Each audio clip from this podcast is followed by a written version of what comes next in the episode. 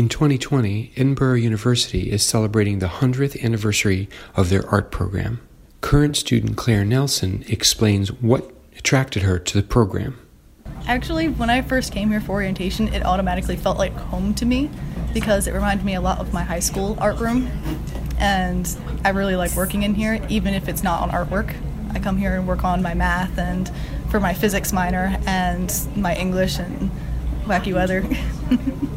I actually love being in the program, and I love it even more knowing that it's been here for one hundred years because I want people to appreciate it just as much as I do. And I love being in all of the art classes. I actually have yet to take an animation class. That's next semester. But this semester has been really awesome with all of these art classes because I love them. Art professor Malcolm Chrishilf explains why art education and art appreciation is so important.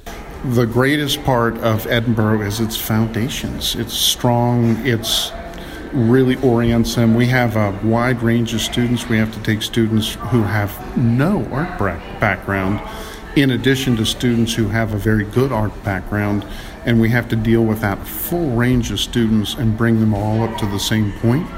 And I think we do that really well. So they they have a common experience which really orients them. Why is the art program important here? It's important generally because the we need art in our lives. It's important specifically because we're training those artists to bring that art to the world in general.